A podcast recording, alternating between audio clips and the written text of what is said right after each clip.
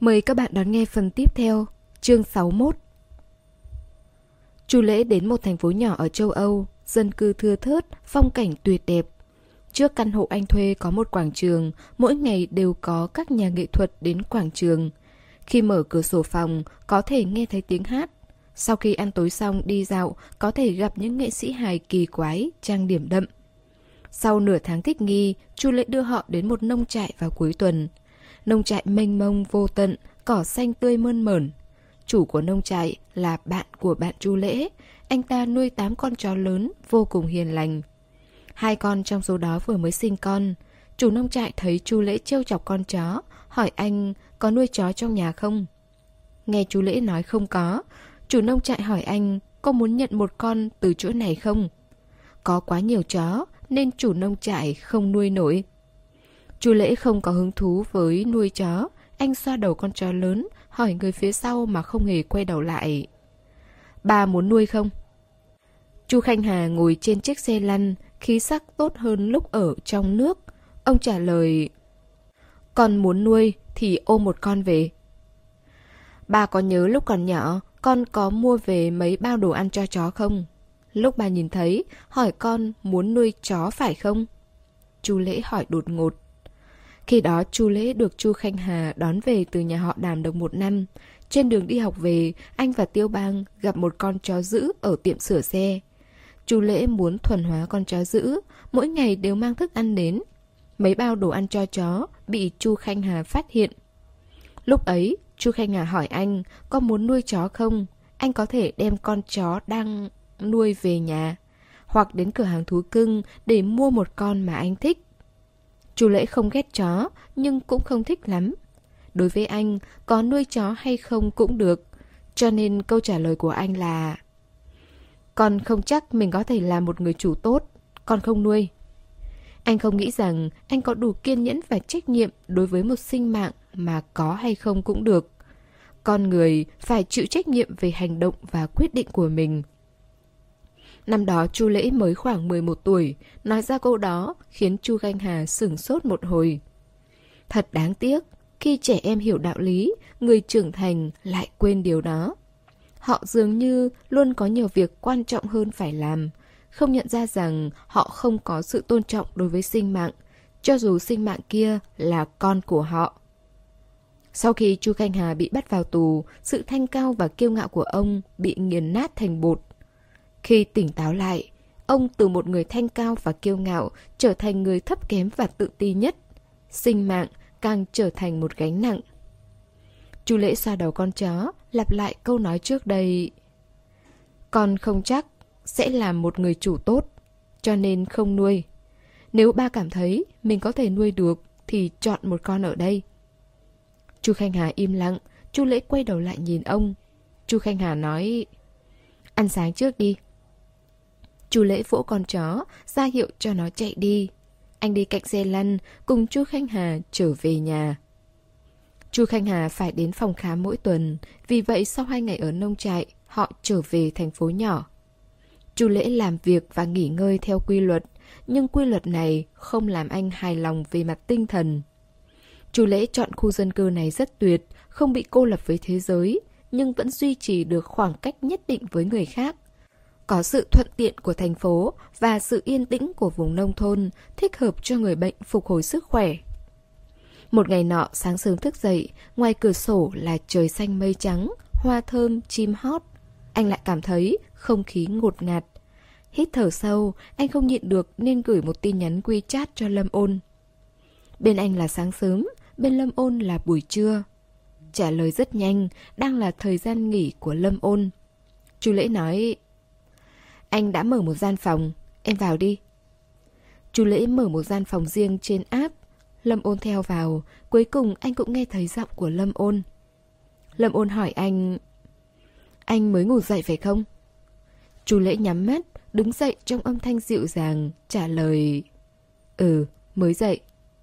Anh cầm di động vào phòng tắm rửa mặt. Rửa mặt xong thì vào nhà ăn để ăn sáng.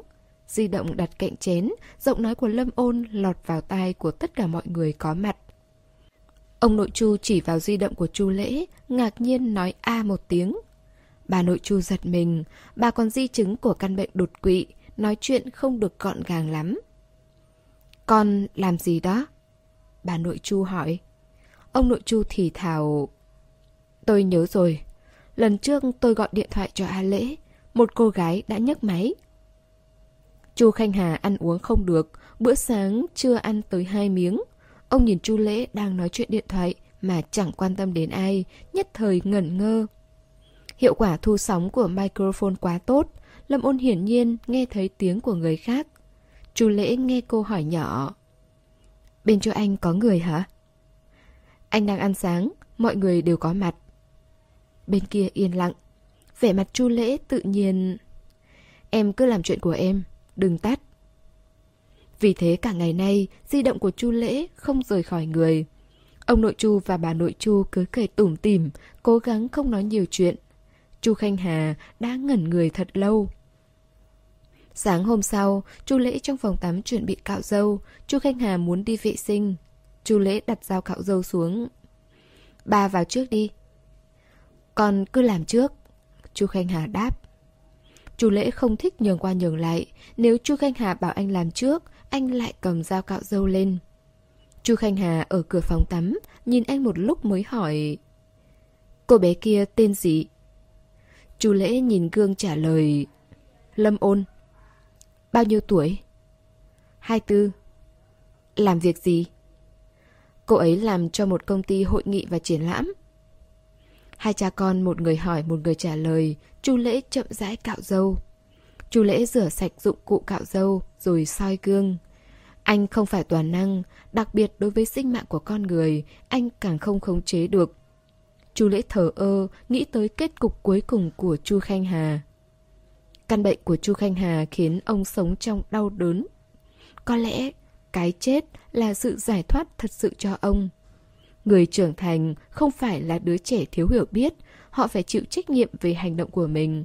Bất kể là coi hôn nhân như trò đùa hay là làm trái pháp luật, họ phải tự gánh chịu. Người khác cớ gì lại cưỡng cầu. Nhưng mỗi buổi sáng, Chu Lễ đứng trước gương trong phòng tắm để cạo râu.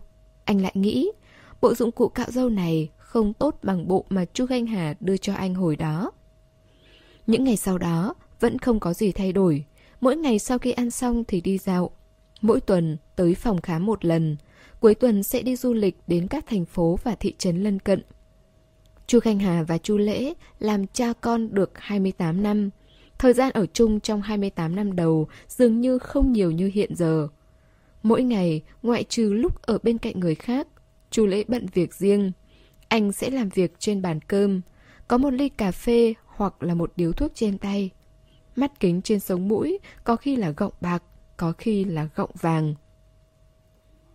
Chu Lễ không để mình hoàn toàn bị mắc kẹt trong tình trạng chăm sóc ba. Anh vừa gánh vác trọng trách, vừa có công việc và cuộc sống của mình, tính toán đủ loại kế hoạch trong tương lai. Vì vậy một ngày nọ, khi Chu Khanh Hà lại hỏi về Lâm Ôn, Chu Lễ rút một điếu thuốc trong hộp thuốc và đưa ra. Đây là lần đầu tiên Chu Khanh Hà nhận được một điếu thuốc từ con trai. Ông lặng lẽ nhận, bật lửa, châm thuốc. Chu Lễ lấy lại bật lửa, nghịch chốt mở nho nhỏ của bật lửa, rũ mắt nói. Lần đầu tiên con hút thuốc là lấy trộm thuốc lá của ba. Chu Khanh Hà không hề kinh ngạc. Ba biết. Ông phát hiện ngay lập tức khi về nhà hôm đó. Chu Lễ nói thêm, con không nghiện thuốc lá. Thật ra con có cảm xúc rất đơn giản đối với nhiều thứ. Nhiều nhất là có chút hứng thú. Sự hứng thú đó qua đi rất nhanh. Người khác xem World Cup có thể phát điên. Con không hiểu họ điên chuyện gì. Tiêu Bang hay nói, con không có tính người. Nói xong, giọng điệu của Chu Lễ từ từ trở nên nhẹ nhàng hơn một chút. Nhưng bây giờ, con có thứ mình muốn, rất muốn. Chu Khanh Hà không hỏi anh rất muốn thứ gì. Chu Lễ nói thêm, ba từng nói, ba hối hận đã bỏ lỡ thời gian đại học của con. Nhưng thời gian đó không có gì đáng nhớ. Con chỉ biết tương lai của con sẽ càng tốt hơn trước. Nếu ba muốn thì có thể mong đợi điều này. Chu Khanh Hà gật đầu. Vậy khi nào con về nước? Chu Lễ ngừng lại, liếc nhìn ông. đưa ông bà nội về luôn. Bên này ba có người chăm sóc là được rồi, con cứ làm những gì mình muốn. Dừng một chút, Chu Khanh Hà nói, ba không thể đảm bảo, bởi vì ba không chắc mình có thể làm được không. Nhưng ba muốn cố gắng hết sức, con bớt chút thời gian giúp bà nhận nuôi một con chó. Chu Lễ nhanh chóng đến nông trại, chó con vừa đầy tháng, vô cùng hoạt bát. Anh chọn một con màu nâu và một con màu trắng mang về. Ngày Chu Lễ rời đi, Lâm Ôn say rượu và bị đau đầu. Cô đứng trên ban công một hồi lâu, cho đến khi mặt trời trở nên gay gắt, cô mới quay vào nhà. Vào nhà cô mới nhận ra cô để chân trần, Chu Lễ chỉ mặc áo cho cô, chứ không mặc quần. Lâm Ôn vào phòng ngủ mặc quần, sau đó đi vào bếp tìm nước uống. Tủ lạnh chứa đầy nước soda và bia của Chu Lễ. Cô lại đi vào phòng tắm, một nửa chai lọ trong xe đẩy nhỏ là của Chu Lễ. Chu Lễ còn để lại một bộ quần áo dơ mà anh thay tối hôm qua. Lâm Ôn nhìn một lúc lâu mới ném quần áo dơ vào máy giặt. Khi Viên Tuyết biết tin Chu Lễ rời đi là đã ba ngày sau. Ban đầu cô chửi ầm lên, sau đó ngập ngừng nói vài lời hay giúp Chu Lễ. Nói xong lời hay thì bắt đầu mắng mỏ. Cuối cùng cô nói, chị phải về quê. Lâm Ôn sửng sốt. Trở về có chuyện gì hay sao? Về nhà dưỡng thai. Trong khoảng thời gian này, Viên Tuyết sống một mình. Bên cạnh thiếu người nên cô chán. Cô nổi hứng mở tài khoản trên một số nền tảng video ngắn, bắt đầu đăng lên, chuyên quảng bá các mẹo khác nhau về chăm sóc da và tập thể dục trong thời gian mang thai. Số lượng fans đến nay đã tích lũy đến ba nghìn. Còn chưa được thăng cấp, nhưng cô vô cùng mãn nguyện. Viên Tuyết nói, mẹ chị không yên tâm khi chị sống một mình. Chị bận rộn quay video nên toàn kêu cơm hộp. Nếu vậy, về nhà dưỡng thai càng tốt hơn. Vì thế Viên Tuyết chạy về quê, Uông Thần Tiêu lật đật đuổi theo cô. Lâm Ôn có ít bạn, Viên Tuyết rời đi, cô chỉ có một mình. Mỗi ngày cứ thẳng đường đến công ty rồi về nhà. Thật ra trước kia cô cũng sống kiểu này, nhưng hiện tại đột nhiên hơi không thoải mái. Buổi tối xem tivi, lúc chuyển đến bộ phim truyền hình kia, Lâm Ôn dừng lại một chút. Nó hiện lên lần trước cô và Chu Lễ xem tới tập mười ba. Không bấm vào, Lâm Ôn tìm một bộ phim truyền hình khác. Phim truyền hình mới bắt đầu, nhưng cô không ngẩng đầu nhìn. Lâm Ôn cúi đầu, ở trên di động tìm xe không chạy trong bao lâu thì không bắt được lửa. Thông tin hiển thị rất đa dạng, có người nói một tuần, có người nói nửa tháng, cũng có người nói hai ba tháng hoặc nửa năm. Xe của Chu Lễ là chiếc Mercedes. Lâm Ôn cố ý tìm mẫu xe giống của anh, nhưng vẫn không có thông tin thống nhất. Hiện thực trở thành sân thử nghiệm. Lâm Ôn đợi một tuần, Chu Lễ không về. Đợi hai tuần, Chu Lễ vẫn không về. Đợi gần một tháng, Lâm Ôn cầm chìa khóa xe xuống lầu, lên xe, muốn khởi động xe xem thử. Nếu lần thử nghiệm này khởi động được, như vậy không chính xác. Lâm Ôn cảm thấy mình có chút ngốc, cô lại để cho lý trí cuốn mình. Đang suy nghĩ thì di động có WeChat do Chu Lễ gửi tới, hỏi cô đang làm gì. Mấy ngày này họ không liên lạc thường xuyên, họ dành cho nhau đủ thời gian và không gian. Hôm nay Lâm Ôn được nghỉ, đáng lẽ cô nên ở công ty vào khoảng thời gian này. Lâm Ôn ngồi trong xe Chu Lễ, lỗ tai cô đỏ bừng vì nắng nóng. Cô trả lời, em đang đi làm. Chu Lễ nói, anh mở một gian phòng, em vào đi. Lâm Ôn ngồi trong xe nói chuyện phiếm với Chu Lễ. Tán gẫu một hồi cô mới biết người nhà của Chu Lễ đều ở bên cạnh anh. Cô nhất thời im lặng, nhưng Chu Lễ không cho cô tắt.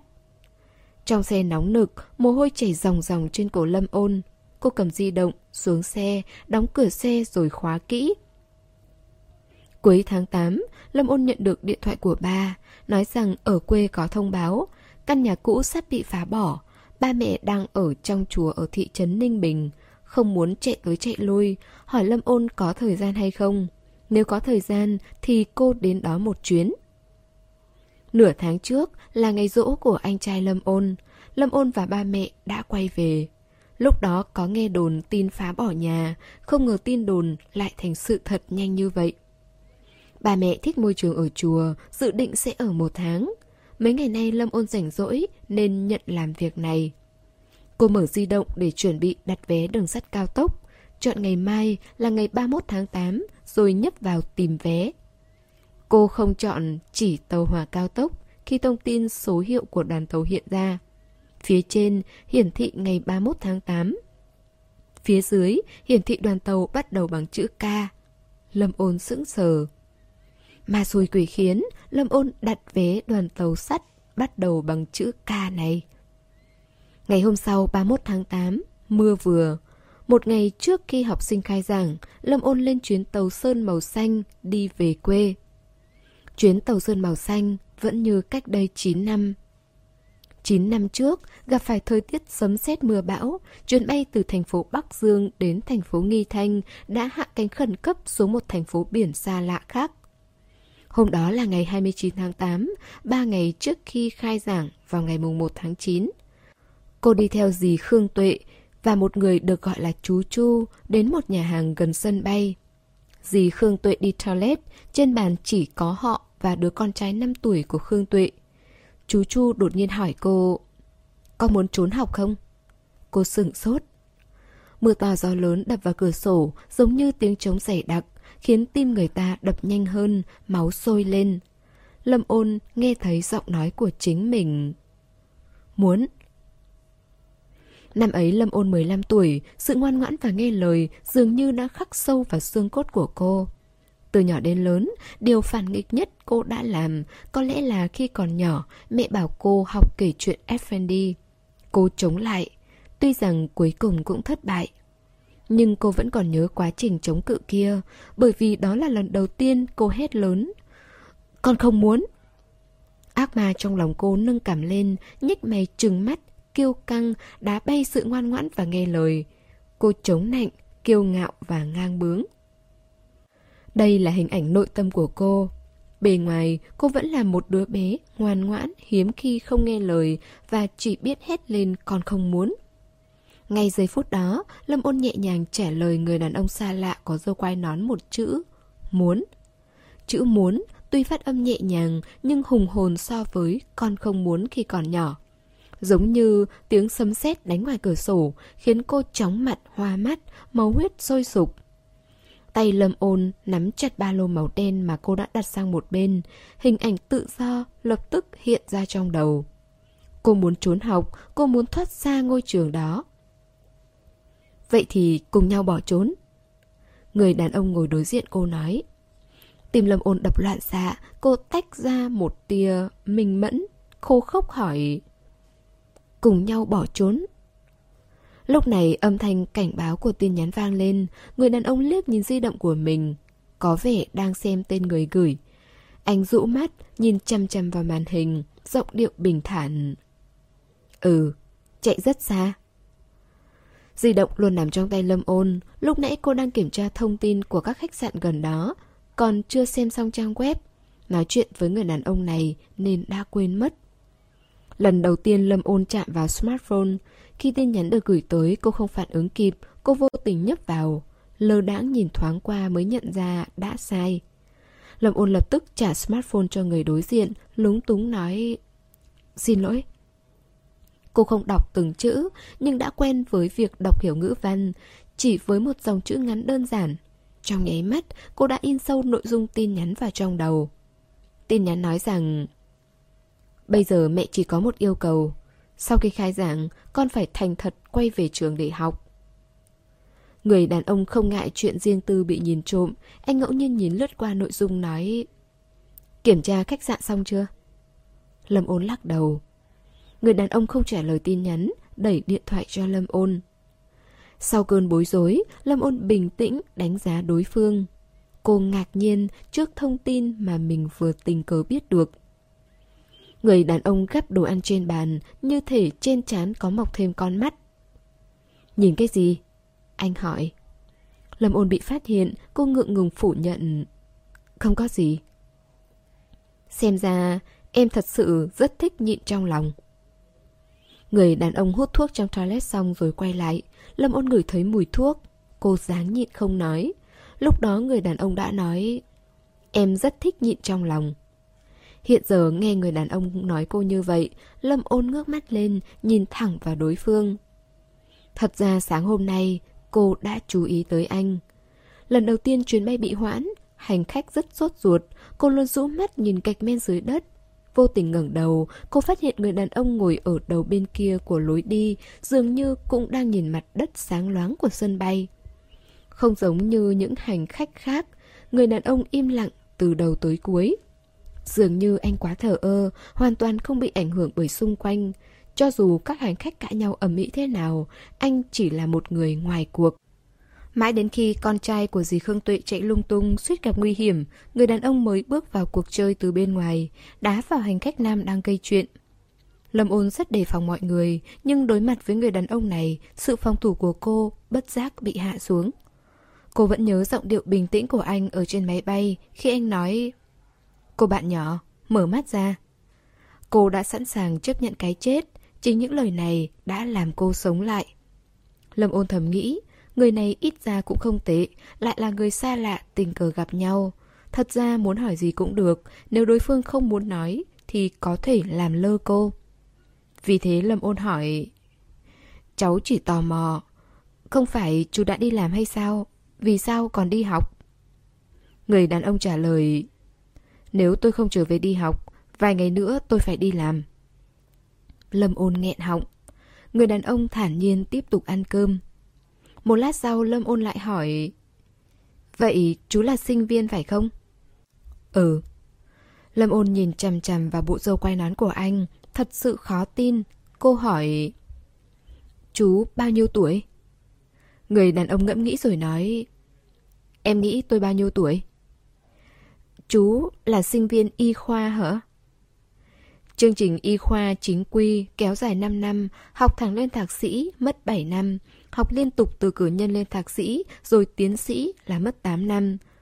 Người đàn ông cầm đũa, liếc nhìn cô rồi đáp: "Không phải." Lâm Ôn đành phải cố gắng đoán càng gần thực tế hơn. "Vậy chú năm bốn?" Người đàn ông thở phào nhẹ nhõm, nặn ra một tiếng ừm trong cổ họng. Lâm Ôn mím môi cười. Đều là học sinh, cho dù người kia là sinh viên năm bốn lớn tuổi, điều này làm cô cảm thấy gần gũi hơn. Khương Tuệ cuối cùng cũng quay lại từ toilet, chị xua tay, nói mình bị tiêu chảy một cách vô lực. Chị gọi thêm một tô mì nước, ăn vài miếng là xong. Không no lắm, nhưng chị không dám đụng vào đồ ăn dầu mỡ ở trên bàn. Sau khi ăn xong mưa vẫn không giảm, ba người cầm dù tìm một chỗ ở gần đó. Khương Tuệ nhìn thấy một khách sạn có bề ngoài không tệ, định đi vào. Lâm Ôn lại nhìn chằm chằm vào một khách sạn nhỏ trông có vẻ cũ và rẻ tiền. Khương Tuệ giật mình. "Không phải cháu muốn ở chỗ đó chứ?" Lâm Ôn gật đầu. Cô muốn trốn học, nhưng cô chỉ đem theo một vali nhỏ và một cái ba lô. Toàn bộ tiền mặt trong người chỉ có vài trăm. Mấy trăm tệ này không thể nuôi cô ở khách sạn đắt tiền được. Người đàn ông đã đi tới cửa khách sạn, thấy vậy anh quay đầu lại. Khương Tuệ giữ chặt Lâm Ôn. "Đùa cái gì vậy? Hôm nay cháu ở với dì, dì mời, không cần cháu trả tiền." Khương Tuệ cũng nhất quyết muốn mời bữa ăn hồi nãy. Người đàn ông phớt lờ chị, tự mình trả tiền. Khương Tuệ chỉ ăn một tô mì nước, nhưng Lâm Ôn ăn rất nhiều, cô không thể ăn mà không trả tiền, nên chia tiền. Người đàn ông không từ chối, chỉ thu một phần ba số tiền của cô, thay vì lấy của Khương Tuệ. Tuy chỉ là một phần ba, nhưng giá đồ ăn ở nhà hàng kia khá đắt. Lúc gọi đồ ăn, Lâm Ôn không định trốn học. Bây giờ nếu muốn trốn học, ăn ở cần phải tiết kiệm. Lâm Ôn không thể lợi dụng người khác, cô từ chối lòng tốt của Khương Tuệ. Khương Tuệ lại nói: "Vậy cháu trả một nửa giá phòng, chúng ta ở chung một phòng, cháu có thể giúp gì tiết kiệm tiền?" Lâm Ôn lúng túng. Lúc nãy cô đã kiểm tra giá của các khách sạn ở gần đây trên điện thoại di động của người đàn ông. Cô biết cho dù nửa giá của khách sạn này cũng vượt quá ngân sách của cô. Khương Tuệ không thuyết phục được cô, nhưng cũng không thể đi chịu khổ với cô được. Chị là phụ nữ đang mang thai, còn dẫn theo con nhỏ. Dạ dày lại có phản ứng, Khương Tuệ ôm bụng nhờ người đàn ông hỗ trợ. "Tiểu Chu, cậu đi với Ôn Ôn xem thử, nếu là chỗ lộn xộn bầy bạ, cậu đưa cô ấy trở về." "Không cần, không cần." Lâm Ôn đáp. Ngoan nào, con bé này. Khương Tuệ chịu hết nổi, kéo Đại Bảo chạy nhanh vào khách sạn tìm nhà vệ sinh. Người đàn ông khoanh tay, đứng ở cửa khách sạn.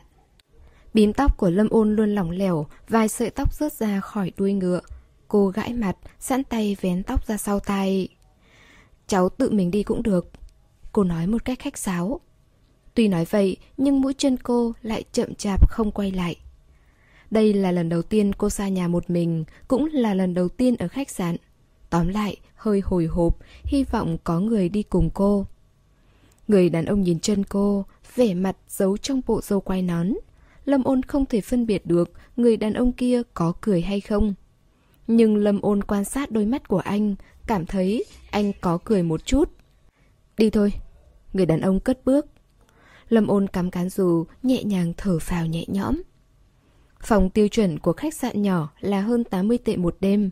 Lâm Ôn nhìn người đàn ông, không mở miệng, nhưng người đàn ông hiển nhiên đoán được cô muốn hỏi gì. Có thể. Ồ, Lâm Ôn gật đầu, hỏi quê lễ tân muốn đặt một phòng.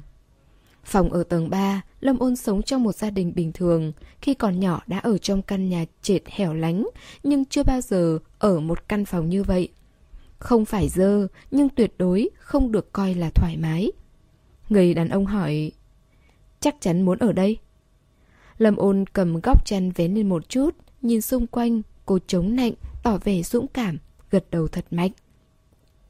Lần này Lâm Ôn chắc chắn người đàn ông đang cười. Lâm Ôn khó hiểu, cô hỏi nhỏ, chú cười cái gì?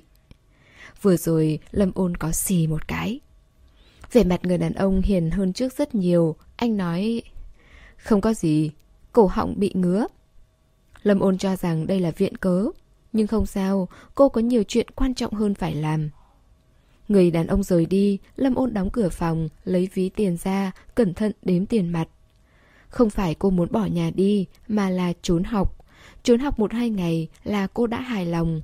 Dù sao đã có sẵn cái cớ, chuyến bay sớm nhất cũng phải mất ba ngày. Nhưng với số tiền trên người, có vẻ rất khó để chống đỡ đến lúc khai giảng. Khoanh chân ngồi trên giường một hồi lâu, Lâm Ôn mang giày và đi xuống lầu. Trời đã tối, mưa to vẫn không ngớt. Khi Lâm Ôn tới khách sạn, để ý thấy có tiệm nét ở bên cạnh. Cô bước nhanh vào tiệm nét, bỏ ra hai tệ để thuê một máy, tìm kiếm thông tin linh tinh. Sau khi tra cứu thông tin, cô trở lại phòng khách sạn, tắm rửa.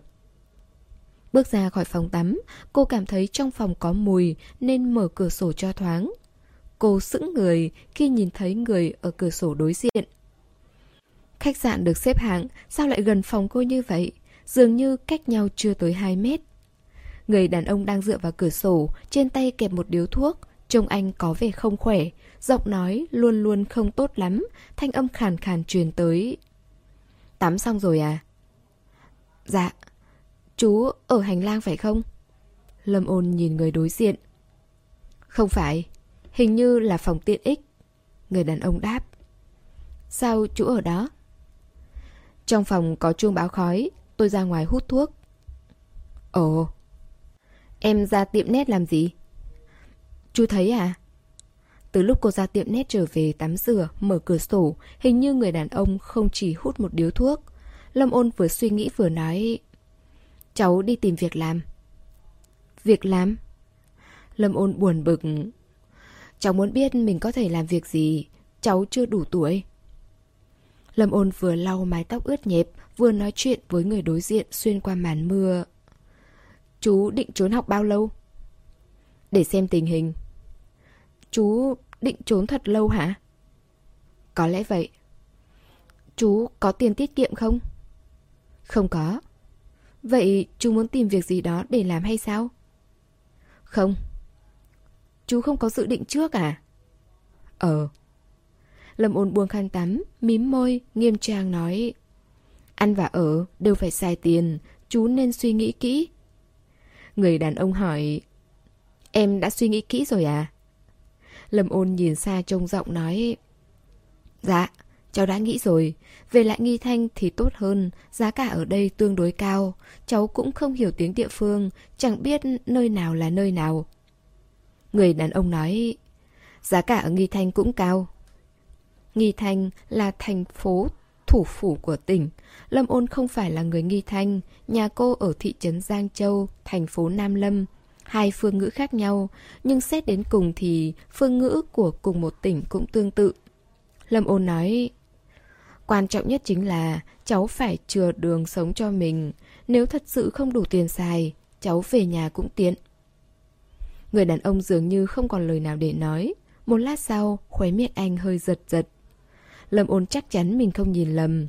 Râu quai nón bên phải của anh thật sự chuyển động. Lâm Ôn nhíu mày, đại khái đoán được anh đang cười cái gì. Cô nói, có gì buồn cười đâu, không phải cháu trốn học cả đời. Người đàn ông hỏi, vậy em định trốn học mấy ngày? Nhiều nhất là ba ngày. Ba ngày có thú vị không? Lâm Ôn nhìn thử đuôi tóc còn chảy nước hay không, nhẹ nhàng nói, ba ngày là đủ rồi, cháu dễ dàng hài lòng. Người đàn ông im lặng. Lâm Ôn không nhìn thấy vẻ mặt của người kia, cô tiếp tục dùng khăn bông để lau đuôi tóc. Cô hỏi thêm, vậy chú có kế hoạch gì không? Người đàn ông đáp, tôi có thể nương tựa bạn bè. Lâm Ôn ngẩn người, cách hai mét và cơn mưa to, cô nói với người lạ, cháu không có bạn. Người đàn ông không hỏi gì cả, anh hút hai điếu thuốc, sau một lúc mới nói, tôi có thể đưa em đi cùng. Lâm Ôn không nói lời nào. Người đàn ông hình như nghĩ đến gì đó, lại nói, dù sao nhiều nhất cũng chỉ ba ngày. Nếu em không muốn ăn không ngồi rồi thì giúp tôi làm việc vặt, quét dọn sạch sẽ. Anh thậm chí còn nói ra sự ngại ngùng cuối cùng của cô. Lâm Ôn biết rằng đối phương là người xa lạ, cô không nên cảm động trước lời đề nghị của anh. Lâm Ôn cúi đầu lau tóc, cô không trả lời, nhẹ nhàng nói kèm theo chút tính trẻ con. So với trốn học, cháu càng muốn thời gian trôi nhanh, cháu muốn thi vào trường trung học thành phố, chỉ cần thi vào trường trung học thành phố là được. Người đàn ông búng đàn thuốc, dừng lại, dựng điếu thuốc thẳng lên, nổi hứng nói, em nhìn điếu thuốc rồi nói. Hả? Lặp lại lần nữa. Lâm Ôn không hiểu nổi. Cháu muốn thời gian trôi nhanh, thi vào trường trung học thành phố. Tàn thuốc hướng lên trên, tỏa sáng như một vì sao. Trong đêm đen mịt mù sấm sét này, ngón tay cái của người đàn ông bấm tàn thuốc, giống như cơn gió thổi tắt ánh nến. Người đàn ông nói, hy vọng em sẽ đạt được ước nguyện. Lâm Ôn ngẩn người. Mưa gió vẫn tiếp tục, đèn phía đối diện đột nhiên sáng lên. Có người mở cửa phòng tiện ích, ngạc nhiên nói, anh là ai? Sao lại ở đây? Người đàn ông chuẩn bị rời đi, Lâm Ôn đột nhiên vịn khung cửa sổ, hét lớn về phía đối diện, cháu có làm phiền chú không? Người đàn ông nhìn cô, dừng một chút rồi nói, sẽ không. Ngày hôm sau, Lâm Ôn thức dậy vì cánh tay bị ngứa. Những khách sạn được xếp hạng sao, bao gồm bữa sáng. Lâm Ôn ở khách sạn nhỏ, bữa sáng phải tự tìm đồ ăn. Cô ăn một cái bánh bao, ăn xong thì gặp hai người trong khách sạn. Dạ dày Khương Tuệ khó chịu, vẻ mặt không tốt lắm. Chị hỏi Lâm Ôn tối qua ngủ thế nào. Lâm Ôn gãi cánh tay trả lời, dạ, ngủ ngon. Người đàn ông liếc nhìn cánh tay cô. Lâm Ôn dừng lại, lặng lẽ che cánh tay, không gãi nữa.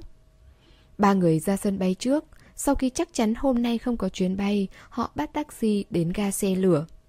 Không có chuyến tàu đi thẳng tới thành phố Nghi Thanh, cần phải chuyển tuyến, mỗi người mua hai vé. Bữa trưa ăn thức ăn nhanh ở một nhà hàng gần ga xe lửa.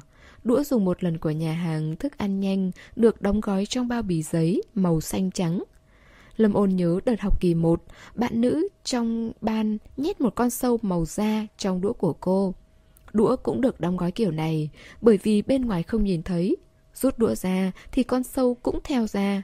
Cho đến khi cô dùng đũa ăn xong, bạn nữ mới lắc mạnh bao bì giấy, hét ầm lên, ý ẹ, sao có sâu ở đây?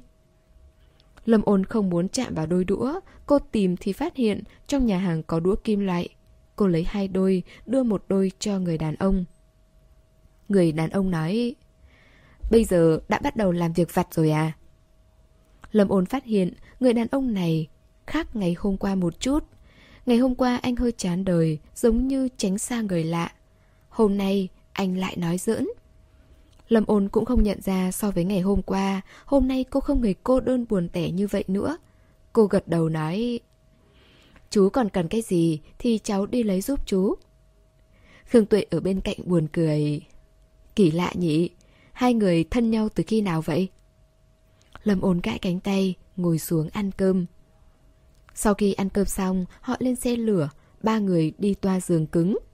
Bởi vì không phải trạm xuất phát, giường trong xe đã bị người ta ngủ lộn xộn. Khương Tuệ lớn bụng nên không tiện. Lâm Ôn ngăn chị lại, thu dọn ngay ngắn hai cái giường, quay đầu nhìn người đàn ông. Anh nhíu mày, vẫn ngồi ở ghế bên ngoài toa xe để gọi điện thoại.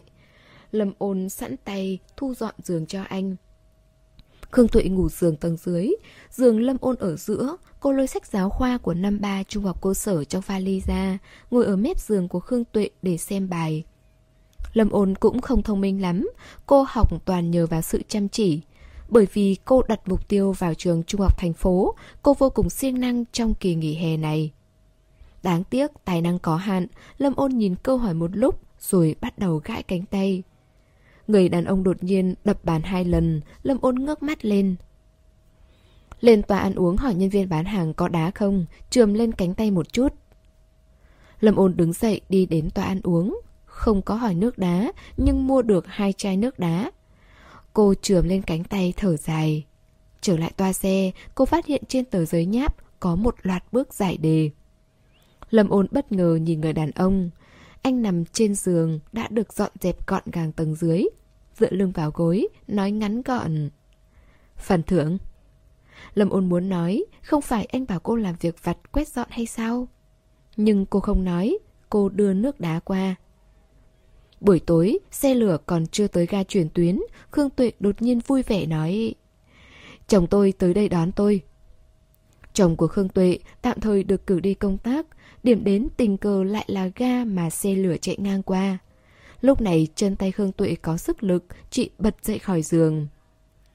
Lâm Ôn và người đàn ông giúp chị thu dọn hành lý, nhìn thấy chồng của Khương Tuệ đang đứng chờ bên ngoài xe lửa. Chồng của Khương Tuệ tự giới thiệu là họ Tần, dáng vẻ mạnh mẽ, tự tin.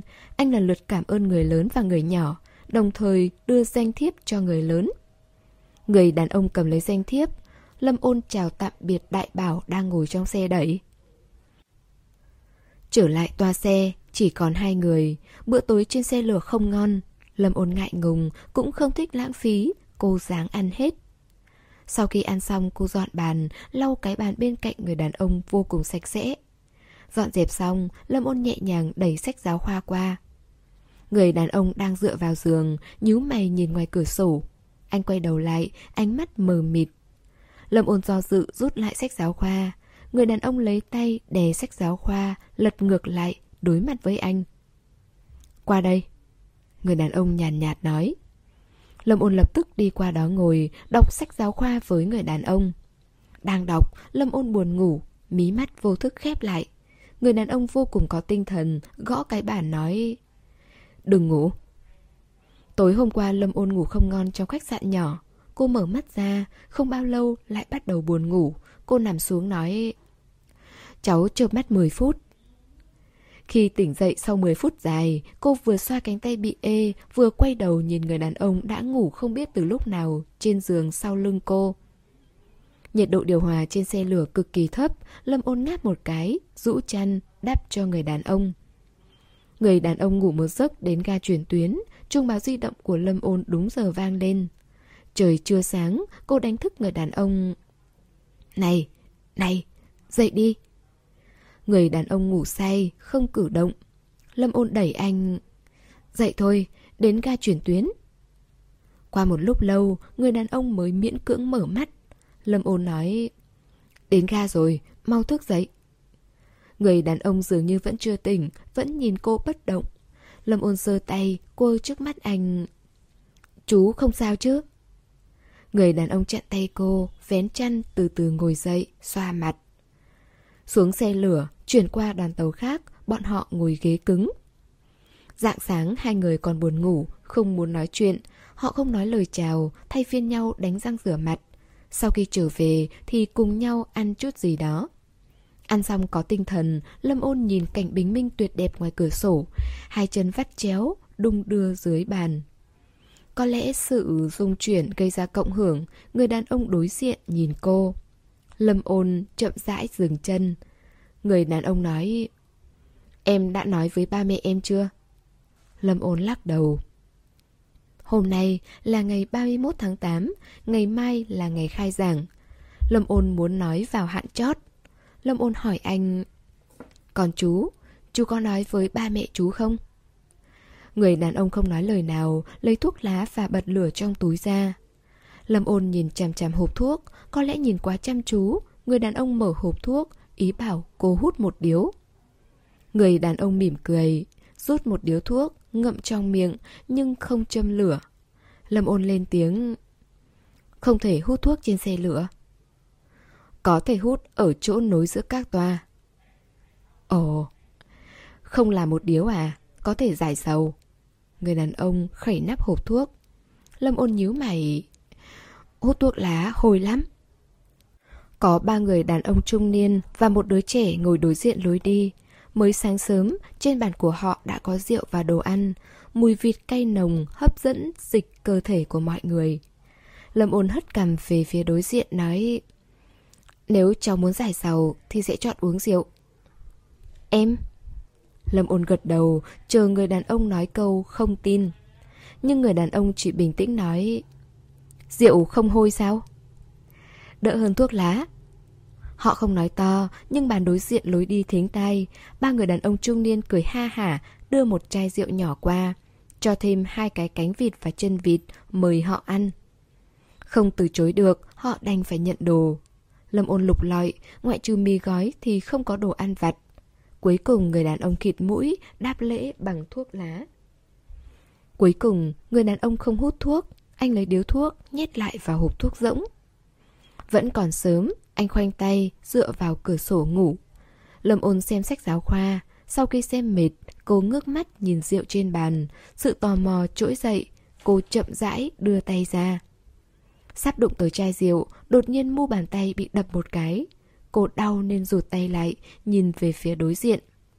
Người đàn ông rũ mi, lười biếng nói, em mới bao lớn, chờ đến tuổi trưởng thành đi. Cháu không muốn uống. Vậy đừng chạm vào cái chai. Người đàn ông lại nhắm mắt. Lâm Ôn nhìn chằm chằm chai rượu trong suốt, lặng lẽ gặm cánh vịt. Có lẽ do mùi vịt quá thơm, người đàn ông đối diện nhắm mắt hỏi, em biết nấu cơm không? Lâm Ôn nhìn anh, đáp dạ một tiếng. Biết làm gì? Rau và các món mặn đều biết làm, không biết làm hải sản. Thị trấn không nằm ở ven biển, rất ít khi ăn hải sản. Anh hỏi, biết làm thịt thăn kho không? Dạ biết. Ừ. Người đàn ông không nói chuyện nữa. Lâm Ôn cầm cánh vịt, quan sát người đối diện. Cô chỉ có thể nhìn từ mũi anh trở lên, bộ râu quai nón che hơn nửa khuôn mặt, không biết anh trông như thế nào. Lâm Ôn chỉ ăn một cái cánh vịt, để ba cái còn lại cho người đàn ông. Ngày mai là ngày khai giảng, trên xe lửa có học sinh đang hào hứng thảo luận chuyện gì đó. Lâm Ôn nghe câu được câu mất. Tớ không viết bài luận. Không biết ban cũ định chọn ai. Vương Vũ được phân đến ban nào? Cậu ấy không thi tốt vào cuối kỳ. Xe lửa báo đã tới cuối ga. Sắp đến giữa trưa, Lâm Ôn nhìn lại phong cảnh ngoài cửa sổ. Tim cô đập nhanh hơn, đặc biệt là khi cô nhìn thấy đứa trẻ bên kia lối đi thổi một quả bóng bay màu đỏ. Người đàn ông tỉnh dậy, anh nhéo sau cổ hỏi cô, mấy giờ rồi? mười một giờ ba phút. Lâm Ôn không nhìn đồng hồ, trực tiếp nói giờ. mười một giờ ba phút, dừng ở ga Khang Nghĩa phía nam. Người đàn ông uống ít nước, ăn hết phần vịt còn lại. mười một giờ ba mươi sáu phút, dừng ở ga Hưng Hồ. Đứa trẻ vẫn đang chơi với quả bóng bay màu đỏ, thổi lên, thả ra rồi thổi lại. mười hai giờ, người đàn ông đi toilet, nhìn chằm chằm vào sách giáo khoa mà cô không lật xem trước khi rời đi, nói, khoanh những câu hỏi mà em không biết. Lâm Ôn ngẩn người. mười hai giờ một phút, dừng ở ga Giang Châu. Đứa trẻ lại thổi quả bóng bay màu đỏ. Lần này cậu thổi mạnh hơn, màu đỏ tươi dần dần trở nên trong suốt. Khi quả bóng bị thổi căng đến mức giới hạn, nó sẽ nổ mạnh. Khi can đảm phát huy hết mức, nó cũng sẽ sút kém dần. mười hai giờ hai phút hai mươi giây, Lâm Ôn đứng dậy, lo lắng nhìn về hướng người đàn ông đã rời đi. mười hai giờ hai phút bốn mươi lăm giây, chỉ dừng hai phút ở ga này, còn mười lăm giây nữa. Xe lửa chuẩn bị khởi động lại, người đàn ông đi toilet vẫn chưa quay lại. Ồ! Lâm Ôn hoàn hồn khi xe lửa khởi động, hành khách lần lượt đi tới, dù che mưa văng nước khắp nơi. Đã chạy hơn nửa giờ, còn ba giờ nữa sẽ đến ga Giang Châu. Lâm Ôn nhìn ngoài cửa sổ, nước mưa đã làm ướt cửa sổ, cảnh vật còn chìm trong mờ mịt. Trong xe không có người đàn ông trung niên nhiệt tình, không có mùi thịt vịt, không có đứa trẻ thổi bong bóng màu đỏ. Cái gì cũng không có. Di động rung lên, Lâm Ôn nhìn thấy tên i đê người gọi, tim cô nhảy lên. Tiếp đó, cô nghe tiếng Chu Lễ nói ở đầu bên kia điện thoại. Anh đã về rồi, em đang ở đâu? Lâm Ôn đứng bật dậy khỏi ghế xe. Vài phút sau, xe lửa tiếp tục chạy trên đường ray. Bên ngoài đường ray, có người đang đuổi theo xe. Lâm Ôn lo lắng đứng ở toa xe chờ đợi. Cảnh tượng này dường như trùng lặp với cảnh tượng chín năm trước. Vào ngày ba mươi mốt tháng tám chín năm trước, mười hai giờ hai phút bốn mươi lăm giây, ga Giang Châu cách thành phố Nghi Thanh ba tiếng rưỡi đi xe hơi. Quả bóng bay màu đỏ đã bị thổi tới giới hạn. Trước khi người đàn ông quay lại, Lâm Ôn kéo vali ra, nhét sách giáo khoa vào rồi vội vàng chạy xuống xe lửa. Vừa xuống xe, xe lửa bắt đầu khởi động. Cô đứng bên ngoài xe, nhón chân nhìn vào bên trong cửa sổ. Người đàn ông từ toilet trở lại, ghế trống không, Lâm Ôn đuổi theo xe. Cô đổi lại cách xưng hô, vẫy tay gọi anh thật lớn. Người đàn ông được người trung niên ở bàn bên kia chỉ dẫn. Anh nhìn qua, rõ ràng thấy cô nhưng vẫn bất động, khoảng cách kéo dài vô hạn. Thời gian đan xen vào nhau, ngày ba mươi mốt tháng năm chín năm sau, đoàn tàu dường như chạy ngược lại. Lần này, từ thành phố Nghi Thanh đến trước ga Giang Châu. Lâm Ôn ở trong toa xe đợi hết ga này đến ga khác. mười lăm phút, nửa giờ, một giờ. Không có điểm hẹn thích hợp, điểm hẹn tốt nhất là ở ga Giang Châu. Cuối cùng người đuổi theo xe lửa cũng chạy tới, Lâm Ôn lao xuống. Bên ngoài trời đang mưa, Lâm Ôn bung dù, nhảy xuống bậc thang, chạy đến chỗ người đang chạy tới từ bãi đậu xe. Cô nhào vào ngực anh, một tay ôm eo anh, một tay giơ dù lên cao để che mưa cho anh. Chu Lễ phong trần mệt mỏi đuổi theo suốt chặng đường, đứng trước ga Giang Châu, anh hất dù của Lâm Ôn ra, kéo cánh tay kia của cô để hai tay cô ôm lấy anh. Mưa gió ập đến, dù lăn lóc trên mặt đất. Chu Lễ nhấc cô lên khỏi mặt đất, hôn cô thật mạnh. Anh ôm cô suốt đoạn đường đến chỗ đậu xe. Lên xe, Chu Lễ ngồi vào ghế lái, khàn giọng nói: "Tìm một chỗ." "Nhà em," Lâm Ôn đáp. Lâm Ôn ở trong tiểu khu cách nhà ga mười phút đi xe. Chu Lễ đã lái xe rất nhanh trong giới hạn tốc độ, chớp mắt đã tới nơi. Sau khi dừng xe, anh mở hộp đựng găng tay, lấy hai hộp đồ bên trong ra. Lâm Ôn há hốc mồm nhìn. Chu Lễ xuống xe, đi vòng qua ghế phụ, kéo người ra ngoài. Chu Lễ kéo người vào tòa nhà mà không nói lời nào. Hành lang không có ai, anh vác Lâm Ôn lên vai, không quan tâm cô sẽ khó chịu vài giây. Lâm Ôn không khó chịu, trong đầu cô như đang gõ trống, trong lòng đang bồn chồn, cả người choáng váng. Ngôi nhà cũ mười tám năm, cửa sắt chống trộm kêu lang keng. Cửa sắt mở ra, bên trong còn có một lối đi nhỏ. Trên lối đi có giá dày, cuối lối đi còn có một cánh cửa gỗ. Chu Lễ bế Lâm Ôn mở cửa, chìa khóa của Lâm Ôn rớt xuống đất. Rầm một tiếng, cánh cửa gỗ đóng sầm lại, Lâm Ôn choạng vạng chỉ hướng. Chu Lễ ném cô vào phòng ngủ. Phòng ngủ phụ của Lâm Ôn được trang trí ấm áp, màu sắc tươi tắn giống như ngày hè chói chang, nhưng giờ phút này lại không có ai thưởng thức. Thật lâu sau, Chu Lễ cúi người ép hỏi: "Ngày đó em gọi anh là gì?" Ngày ba mươi mốt tháng tám, Lâm Ôn cào xước cánh tay anh, gần như khóc không ra tiếng. "Anh." Vào thời khắc cuối cùng, mưa to gào thét, đập cửa sổ, hạt mưa giống như binh lính chịu chết. Câu nói trong vở kịch bùng nổ trong đầu hai người. Tôi bị mê hoặc. Nếu tên khốn đó không đánh thuốc tôi, tôi sẽ không yêu anh ta. Trong phòng ngột ngạt đến mức không thở nổi, Lâm Ôn nằm trên giường, loay hoay với tay tới ngăn tủ đầu giường. Giường chỉ rộng một mét ba, bình thường dễ dàng đụng tới tủ. Hôm nay giống như có chân dài, cô càng giáng thì tủ càng xa. Nhưng ngăn tủ làm gì có chân, là cánh tay trên eo cô đang làm loạn. Lâm Ôn bị kéo trở về, xương sống tê dần, cô dùng ga trải giường làm rơm cứu mạng. Hai tay giữ chặt. Không được, không được. Cô vùi mặt thật mạnh, âm thanh dầu dĩ yếu ớt nhưng lộ ra sự kiên cường. Chu Lễ buồn cười, vừa xoa bóp cô, vừa thì thầm từng chữ bên tai cô. Không quấy rầy em nữa. Hơi thở nóng rực khiến tay chân Lâm Ôn càng thêm bủn rủn. Cô trấn tĩnh một lát mới chậm rãi giật giật ngón tay. Cô cố gắng với tủ đầu giường lần nữa. Chu Lễ thấy cô vất vả, hôn lên cổ cô rồi nói: Em muốn lấy cái gì? Điều khiển từ xa của điều hòa. Chu Lễ vỗ mông cô, ý bảo cô đừng nhúc nhích. Anh từ sau lưng cô đứng dậy, mở ngăn tủ đầu giường, lấy ra hai cái điều khiển từ xa, một đen một trắng. Cái màu đen là điều khiển từ xa của tivi. Chu Lễ ném cái màu đen lại, lấy cái màu trắng nhắm vào điều hòa treo trên tường. Nhấn nút, điều hòa không phản ứng, kiểm tra là do phích cắm đã rút ra. Lâm Ôn quên mất, ba mẹ đi đến thị trấn Ninh Bình, trong nhà không có ai ở đã lâu, chỉ có tủ lạnh còn cắm điện. Các thiết bị điện khác đều đã rút phích cắm. Lâm Ôn nóng không chịu nổi, chân Chu Lễ còn đè trên người cô. Cô giật cẳng chân, muốn hất anh ra. Anh đi cắm điện đi. Chu Lễ nhéo cô rồi mới xuống đất. Lâm Ôn vẫn nằm đó, nhưng ánh mắt lại đi theo Chu Lễ đến cuối giường. Mỗi khi Chu Lễ bước đi, cơ eo hông sẽ bị kéo căng, mồ hôi trên người anh còn nhiều hơn cô. Mồ hôi trên lưng chảy xuống đến xương cùng theo đường cong, rồi đi xuống. Ga trải giường đã không còn vẻ ngoài sạch sẽ gọn gàng ban đầu, giờ phút này nhăn nhúm ở giữa giường, lộ ra lớp ga trải giường bằng bông, chống trượt bên dưới.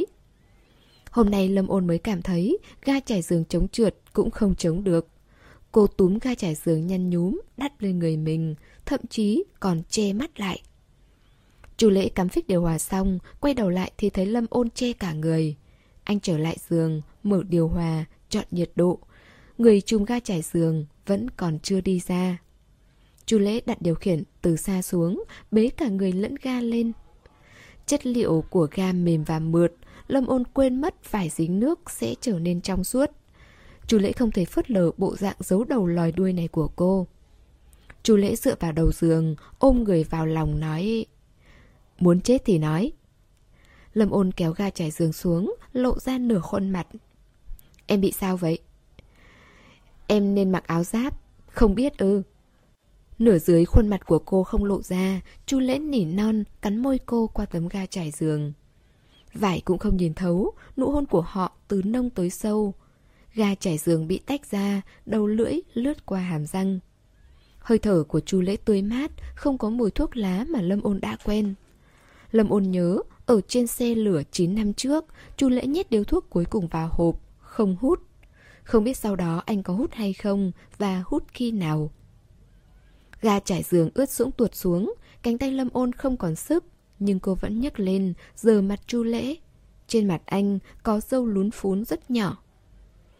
Anh mới xuống máy bay sáng nay phải không? Cô hỏi. Chu Lễ đáp ừ một tiếng. Ngồi máy bay lâu như vậy, chẳng trách râu mọc lún phún. Lâm Ôn hỏi tiếp: Sao anh không nói trước với em? Chu Lễ hỏi lại: Chẳng lẽ hôm nay em không ngạc nhiên? Lỡ như tụi mình không gặp thì sao? Kỹ năng của em nhiều cỡ nào, em có thể chạy đi đâu? Không thấy anh đã đuổi kịp à? Chu Lễ vén những sợi tóc lòa xòa của cô. Khi anh gọi điện thoại cho Lâm Ôn, anh đang ở trước cửa nhà Lâm Ôn. Hôm nay là thứ ba, tuần trước Lâm Ôn vô tình nhắc tới ngày nghỉ. Anh nhớ kỹ chuyện này.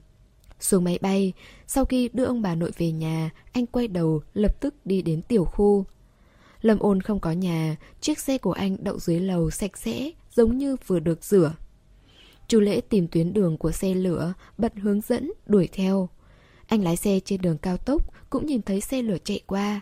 Lâm Ôn không phải chỉ ngồi một chuyến đó. Ba giờ lái xe, không có điểm hẹn thích hợp, chỉ có ga Giang Châu chín năm trước là thích hợp nhất. Anh ngồi trên máy bay gần mười sáu tiếng đồng hồ, tiếp đó lại đuổi theo xe lửa hết ba tiếng đồng hồ trong mưa to gió lớn. Chu Lễ cảm thấy mình chưa bao giờ điên cuồng như vậy, điên giống như bị ma ám. Cho nên, khi tới nơi mà anh không xuống xe chín năm trước, anh thậm chí cũng không nhìn ga Giang Châu. Anh hất rớt dù của Lâm Ôn, để hai tay cô ôm anh, nhưng vẫn cảm thấy không đủ. Như vậy không đủ điên rồ, cổ họng anh khô khốc, dục vọng giống như đã vượt quá giới hạn trong việc theo đuổi. Chu Lễ mở ga trải giường ra, nhìn dục vọng lần nữa. Lâm Ôn không đề cập tới, đang định đẩy anh ra, thì di động lại vang lên. Nhạc Trương bị nghẹt ở trong túi, túi của cô hình như bị ném trong phòng khách. Lâm Ôn nhân cơ hội này chui ra từ dưới người anh. Nhưng cô đánh giá thể lực của mình quá cao, cô đau nhức hít hà một trận, thậm chí cũng không đứng vững. Cuối cùng Chu Lễ đè đầu cô, đẩy cô trở lại giường, đi ra phòng khách lấy di động của cô. Quần áo rớt đầy đất ngay ở cửa, túi cũng ở chỗ đó, Chu Lễ xách túi trở lại phòng ngủ. Ban ngày ban mặt, Lâm Ôn không biết nên để ánh mắt của mình ở đâu. Lâm Ôn trả lời điện thoại, điện thoại là chỗ nhà cũ gọi tới, hỏi cô đã đến thị trấn chưa, khoảng mấy giờ thì tới. Lâm Ôn coi giờ, nhận ra từ lúc cô xuống xe lửa đến bây giờ đã sắp hai tiếng đồng hồ. Cô trả lời dì lớn tuổi ở đầu dây bên kia điện thoại. Trong mấy phút cô nói chuyện điện thoại, Chu Lễ không rời đi, vẫn khỏa thân đứng đung đưa trước mặt cô. Lâm Ôn không khỏi cuốn chặt ga trải giường để bảo vệ bản thân. Nói chuyện điện thoại xong, cô chưa kịp nói với Chu Lễ là muốn đến nhà cũ. Chu Lễ đã ra tay, nâng mông cô bế lên. Tắm rửa trước rồi đi, Chu Lễ nói. Ra khỏi phòng ngủ, Lâm Ôn mới nhìn thấy trên sàn phòng khách rất lộn xộn. Cô vùi đầu xuống, đột nhiên nghĩ đến gì đó, cô đá chân nói. Còn quần áo ở cửa. Cửa chống trộm bằng sắt rỗng ruột, ở ngoài có thể nhìn thấy bên trong cửa. Hàng xóm đối diện luôn thích nhìn qua. Nghĩ đến đây, khuôn mặt Lâm Ôn như sắp bốc cháy. Chu Lễ đặt cô xuống, Lâm Ôn nói nhỏ. Anh mặc quần áo vào. Nhưng rõ ràng đã muộn, Chu Lễ trực tiếp mở cửa gỗ. Cũng may bên ngoài cửa chống trộm không có ai. Chu Lễ nhặt áo ngực của Lâm Ôn rớt ở cửa. Anh đóng cửa lại, lắc món đồ màu đen trên tay nhìn cô. Nghiêm trang nói, lối đi ở cửa rất rộng rãi, lần sau có thể thử ở chỗ đó. Lâm Ôn trợn mắt, hít sâu. Chu Lễ mỉm cười, không trêu cô nữa, lại bế cô lên, đi vào phòng tắm. Tới phòng tắm Lâm Ôn mới nhớ, máy nước nóng đã tắt rồi, anh vào bếp bật lên đi. Chu Lễ xoay người đi vào bếp, Lâm Ôn lập tức đóng cửa phòng tắm lại. Chu Lễ nghe thấy tiếng rầm, anh nheo mắt, quay lại xoay nắm cửa. Em khóa cửa hả? Anh hỏi. Lâm Ôn ở bên trong trả lời, em tắm xong rồi anh tắm. Chu Lễ nhướng mày, khóe miệng hơi cong, đi đến cửa phòng bếp đợi một chút. Anh nói, được rồi. Trong phòng tắm vang lên tiếng nước chảy. Chu Lễ dựa vào cửa phòng bếp, khoanh tay kiên nhẫn chờ. Khoảng ba mươi sau, anh nghe tiếng Lâm Ôn gọi anh. Chu Lễ, nước nóng vẫn chưa ra, anh nhìn giúp em xem thử đèn của máy nước nóng có sáng không. Chu Lễ trợn mắt nói dối. Đèn sáng rồi. Nhảy lửa rồi hả anh? Lâm Ôn hỏi lại. Chu Lễ nói như thật. Không nhảy. Máy nước nóng trong nhà là mẫu mã của mười năm trước, không có hiển thị nhiệt độ, chỉ có thể nhìn lửa bên trong lớn hay là nhỏ. Nhà Lâm Ôn ở tầng ba, lẽ ra áp lực nước cũng đủ, nhưng máy móc lại thường xuyên bị hỏng hóc. Lâm Ôn không hề nghi ngờ, cô tắt nước, cuốn khăn tắm chạy ra.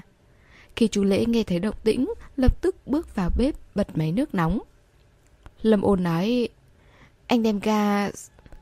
Vừa bước chân vào bếp, cô đột nhiên như bị bay lên không.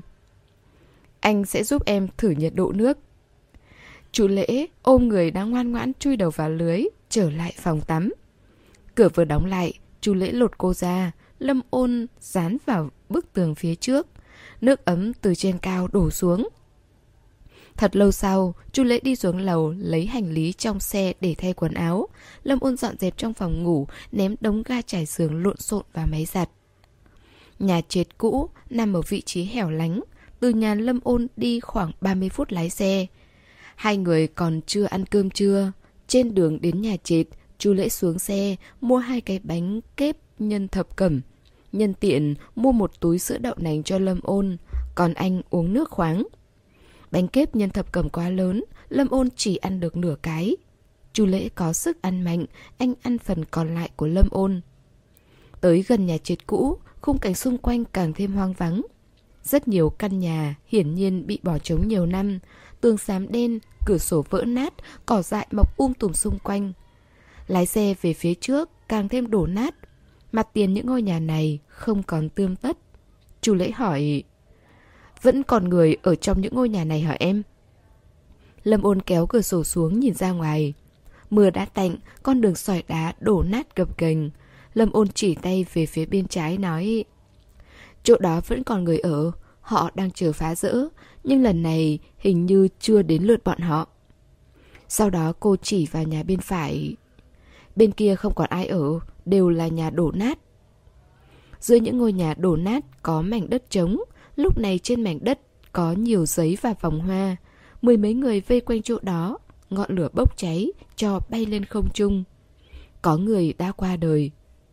Không bao lâu sau là đến nơi, không có chỗ đậu xe, Chu Lễ tùy ý tấp xe vào. Nhà em to cỡ nào? Lâm Ôn đáp, bốn mươi mấy cái nhà chết, không tốn nhiều chi phí để phá rỡ. Giá nhà ở thị trấn nhỏ mấy năm nay tăng mạnh, nhưng những căn nhà trệt cũ nằm ở vị trí quá hẻo lánh, giá phá rỡ không thể tăng. Có nhiều người đang ngồi trên mảnh đất trống trước nhà trệt, mọi người cầm ly giấy uống nước lại dùng một lần. Nhìn thấy Lâm Ôn, cụ hàng xóm mừng rỡ. Là Ôn Ôn à? Lâm Ôn bước tới chào. Con chào bà. Hàng xóm mang trà nóng đến, Lâm Ôn và Chu Lễ cảm ơn, cùng ngồi với họ. Chủ yếu là nghe nói chuyện phá rỡ và rời đi. Có người muốn tăng giá, có người cảm thấy giá cao quá thì không ổn. Lâm Ôn không tham gia đề nghị. Bằng ghế thấp, ngồi phải cong chân, tầm mắt cũng thấp xuống hơn.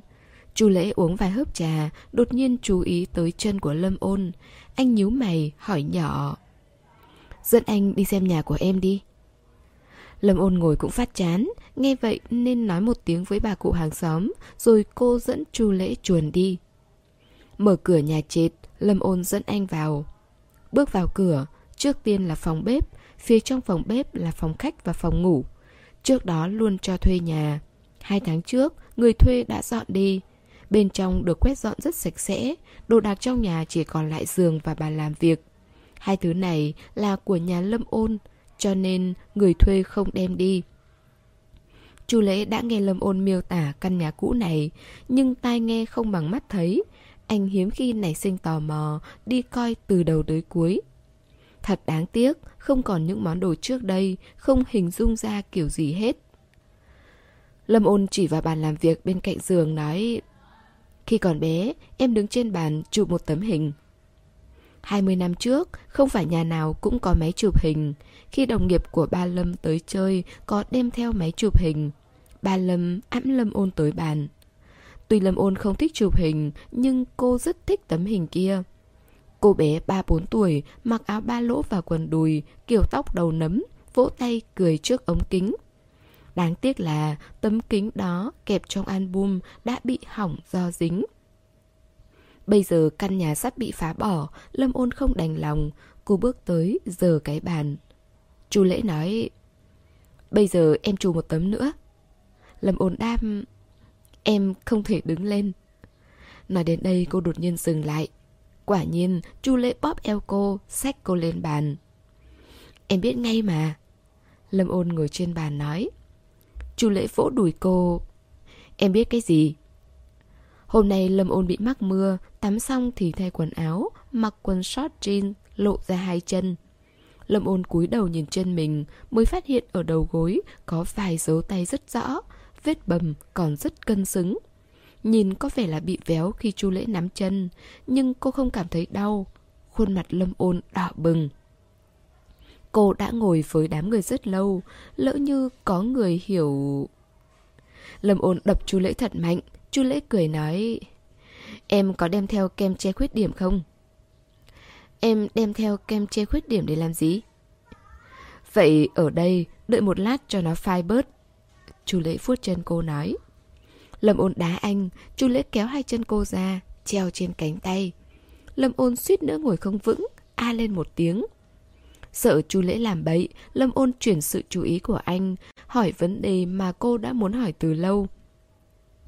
Anh đi học chơi ba tuần vào năm nhất đại học. Vậy anh đi đâu trong ba tuần đó? Lúc trước Viên Tuyết đã kể chuyện này để phàn nàn về Chu Lễ. Lâm Ôn hỏi vấn đề này. Nói cách khác Nói cách khác chín năm trước, tại ga xe lửa Giang Châu, cô bỏ Chu Lễ chạy đi. Chu Lễ chỉ còn một mình. Chu Lễ vẫn ngồi trên xe lửa. Vậy anh đã đi đâu? Chu Lễ tách hai chân Lâm Ôn ra, đứng sát bàn, cánh tay anh lót dưới đùi của Lâm Ôn, hai tay đặt trên bàn, không tốn bao nhiêu sức. Lâm Ôn chống tay ở hai bên, sau lưng cô là bức tường trắng. Nhà cửa có sạch sẽ đến đâu cũng khó che giấu vết của lịch sử. Trên tường trắng có những vết xước màu xám lốm đốm, vài cái lỗ do đóng đinh, cái lỗ bị vẽ thành mặt trời. Có một chú chó con hoạt hình ở bên cạnh, to cỡ ngón tay cái, dấu bút chì rất nhẹ, không tới gần thì khó phát hiện được. Chu Lễ không trả lời câu hỏi của Lâm Ôn ngay, anh nhìn chú chó con, hỏi Lâm Ôn: "Em vẽ nó à?" Lâm Ôn không biết tại sao Chu Lễ đột ngột lại hỏi cái này, cô quay đầu nhìn bức tường phía sau nói: "Dạ, em vẽ năm sáu tuổi. Mẹ bắt cô học vẽ, cô đã cầm bút sáp năm ba bốn tuổi. Trên tường bàn làm việc luôn treo tấm hình của ba khi còn đi lính. Lâm Ôn nhớ lần sắp dọn về nhà mới, ba gỡ khung hình xuống, rút đinh ra. Khi Lâm Ôn sắp sửa vào tiểu học mới mua hộp bút chì và bút chì. Cô nhìn thấy cái lỗ trên tường, leo lên ghế, thuận tay lấy bút chì vẽ một vòng sóng cuộn xung quanh cái lỗ, biến cái lỗ thành mặt trời, rồi vẽ một chú chó con bên cạnh mặt trời. Sau đó ngôi nhà được cho thuê, người thuê đã dán một tấm áp phích diễn viên lên đó. Bức tranh thời thơ ấu của cô bị che hết mười tám năm. Lâm Ôn thường không có dịp để vẽ tranh, ngay cả Viên Tuyết cũng không biết cô biết vẽ. Lần đầu tiên cô vẽ trước mặt Chu Lễ chính là mấy tháng trước, lúc vừa download app kịch bản giết người. Cô chơi đoán tranh, vẽ một miếng tempura. Người đàn ông xa lạ chơi game còn khen cô: "Em gái chuyên nghiệp quá." Nhưng lúc ấy, Chu Lễ cũng không có phản ứng nào. Bây giờ Lâm Ôn nghĩ lại, cảm giác hình như Chu Lễ đã biết năng khiếu hội họa của cô, cho nên anh mới không nói gì. Chu Lễ đúng là đã biết cô biết vẽ từ lâu. Anh thu lại ánh mắt, nhìn Lâm Ôn nói: "Hôm đó em đánh rơi một bức tranh trên xe lửa, em không nhớ hay sao?" chín năm là một thời gian dài, Chu Lễ không còn có thể thấu cảm với cảm xúc của mình năm đó. Tuy cảm xúc phai nhạt, nhưng ký ức thì vẫn còn tươi mới. Chu Khanh Hà bị bắt đi, mẹ anh ở nước ngoài, trước đây nhà anh cũng trống rỗng. Nhưng lần đó, dường như mọi thứ xung quanh đều bị quét sạch. Lâm Ôn nói rằng cảm giác cô độc thật sự kinh khủng. Anh lại không cảm thấy kinh khủng, anh chỉ hơi trống rỗng, cảm thấy buồn chán, không có mục tiêu, mặc dù bên cạnh anh có một đống bạn bè. Sau khi gặp luật sư ở thành phố Bắc Dương lần cuối, Chu Lễ nảy sinh sự cáu kỉnh và chán đời. Anh không muốn nói chuyện, không muốn cử động. Cho đến khi anh đá vào người đàn ông trung niên đang gây rối ở sân bay, anh mới tìm thấy cách phát tiết thông qua bạo lực. Sau đó, có lẽ là trên không trung đang sấm sét ầm ầm, anh bị Lâm Ôn bóp chặt tay, bàn tay thon dài, trắng nõn, mềm mại, nhỏ nhắn. Móng tay Lâm Ôn bấm một vết lõm nhỏ trên mu bàn tay anh. Anh cảm nhận một chút đau đớn dưới sức lực bé nhỏ và khao khát được sống sót. Con người vẫn phải sống. Anh đưa cô bé Lâm Ôn xuống máy bay, dụ dỗ bé ngoan trốn học lúc đang ăn cơm. Sau đó ở phòng tiện ích của khách sạn, anh lại nói với cô như bị ma ám rằng: "Tôi có thể đưa em đi cùng." Anh không phải là người tốt bụng, nhưng có lẽ là do lời nói nghiêm túc và sự nhìn xa trông rộng của cô bé Lâm Ôn làm anh cảm thấy thú vị. Hoặc là do dáng vẻ cô nghiêng đầu lau tóc rất đáng yêu. Cô nói chuyện quá nhẹ nhàng, dễ khiến người ta hài lòng. Mà khả năng lớn nhất chắc là vào kỳ nghỉ hè này anh đã ở một mình quá lâu. Anh không muốn trống vắng như vậy. cho nên anh mới muốn dẫn người đi cùng. Chu Lễ tìm được chuyện để làm, ví dụ như sai người khác, ví dụ như phụ đạo sách giáo khoa dành cho năm ba trung học cơ sở cho người ta. Lâm Ôn không giỏi toán, không phải giảng là hiểu liền, nhưng cô nghe lời và tốt tính, thông thường rất dịu dàng, thỉnh thoảng có chút khôn vặt. Khi thì yên tĩnh như bức tranh, khi thì giống như người trong tranh sống lại. Anh nghĩ nếu người bạn nhỏ này là con trai thì tốt quá. Cô ngồi ngủ ở cuối giường của anh, anh lại không thể bảo cô ngủ cùng giường. Chu Lễ nằm ở giường dưới, nhìn chằm chằm sau lưng của cô bé Lâm Ôn. Lâm Ôn mặc áo thun dựa vào bàn, lộ ra một chút eo. Chu Lễ kéo áo thun của cô để che lại. Chu Lễ bị mất ngủ một thời gian dài trong suốt kỳ nghỉ hè. Nhưng trên chuyến xe lửa đêm đó, anh nằm sau lưng Lâm Ôn, hiếm khi ngủ say đến vậy. Lâm Ôn bị đánh thức, anh nhìn gương mặt nho nhỏ của Lâm Ôn, nghĩ đến chuyện rong chơi khắp trốn, không thể về nhà. Vì phóng viên giống như đám ruồi bọ, anh cũng không thể đưa người bạn nhỏ đến nhà bạn bè. Cách tốt nhất là thuê một căn hộ hai phòng ngủ. Nếu người bạn nhỏ cảm thấy trốn học ba ngày không đủ thì cô có thể ở lại lâu hơn một chút. Chu Lễ lên kế hoạch đủ thứ sau khi trở lại Nghi Thanh. Trong lúc mơ màng, anh nhạy cảm nhận thấy ánh mắt Lâm Ôn đang nhìn mình. Anh vào toilet, nhìn gương mặt râu quai nón trong gương. Anh giở bộ râu, nghĩ đến chuyện đi mua dao cạo râu sau khi xe lửa đến ga. Nhưng khi anh ra khỏi toilet thì thấy chỗ ngồi trống. Cô ở rìa đường ray, đuổi theo xe lửa, kêu anh đào ngũ gì đó. Anh lập tức lật ngược kế hoạch khó hiểu trước đó của mình. Ảnh hậu chạy mất, anh vẫn phải một mình. Nhà trệt còn chưa tắt điện, trong phòng ngủ bật một bóng đèn nhỏ, chất lượng bóng đèn không tốt, nhấp nháy vài lần.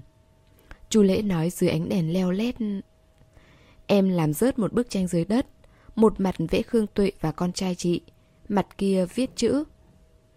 Lâm Ôn đã nhớ ra, đó là một tờ giấy nháp. Cô đọc sách không vào, cho nên muốn vẽ gì đó. Cô vẽ Khương Tuệ và Đại Bảo, thật ra còn vẽ Chu Lễ. Nhưng chỉ kịp phác thảo hình dáng, cho nên cô chỉ vẽ thân hình Chu Lễ. Tờ giấy đó bị cô kẹp trong sách giáo khoa. Có lẽ cô lo lắng sắp xuống xe lửa, giấy rớt ra ngoài, cô không phát hiện. Xe lửa xình xịch đi về phía trước, không còn bóng dáng người chạy theo đoàn tàu nữa. Chu Lễ nhặt tờ giấy rớt dưới ghế lên, nhìn người được vẽ. Khương Tuệ và Đại Bảo được cô vẽ rất giống, còn anh chỉ là một bóng dáng trong tranh. Trang giấy trắng thấm ánh sáng, mặt kia có viết chữ. Chu Lễ lật qua, nhìn thấy một đoạn văn viết tay, chữ viết rất đẹp, không biết nội dung được trích từ cuốn sách nào. Dù bây giờ bạn đang thể hiện bản thân như thế nào với thế giới, là cứng rắn, hòa nhã hay căng thẳng, bối rối, xấu hổ, tôi biết bạn tốt nhất luôn ở đó. Khi bạn ở bên những người khiến bạn cảm thấy thoải mái và thư giãn, khi bạn ở một mình, hưởng thụ sự cô đơn, bản ngã của bạn sẽ xuất hiện. Đây mới là con người thật của bạn. Chu Lễ nhìn chằm chằm đoạn văn này hồi lâu, nhìn cho đến ga tiếp theo. Nếu tờ giấy này nằm trên bàn mà không phải ở dưới đất, anh có thể coi nó là lời nhắn mà người đó đã để lại trước khi bỏ chạy. Chu Lễ vo tờ giấy thành một cục, ném vào xe rác của nhân viên xe lửa. Ga tiếp theo là ga Nam Lâm, cách thành phố Nghi Thanh gần ba giờ lái xe. Anh xuống ga Nam Lâm trước. Chu Lễ lang thang không mục đích ở thành phố xa lạ này cả buổi chiều, nhìn thấy một trường trung học nào đó trong thành phố. Người kia xuống ở ga Giang Châu, chắc cô ấy là người Giang Châu. Thị trấn Giang Châu thuộc thành phố Nam Lâm, cô nói rằng cô muốn đậu vào trường trung học thành phố. Một thành phố có vài trường trung học, không biết cô định thi trường nào. Buổi tối, Chu Lễ tùy tiện tìm một khách sạn để ở. Ngày hôm sau, anh nghĩ mình nên tìm một công việc. Đúng như cô nhóc kia nói, trốn học phải lên kế hoạch, anh không định xài tiền của gia đình. Anh lân la nói chuyện với vài bậc phụ huynh ở một trường trung học nào đó của thành phố Nam Lâm, thành công kiếm được việc gia sư, dạy miễn phí một buổi để thử. Đối với sinh viên năm ba, bài vở trong học kỳ rất nặng, đã ngốc còn không nghe lời. Chu Lễ không phải là người tốt tính, anh dạy được ba ngày thì anh nghỉ, đổi người kế tiếp.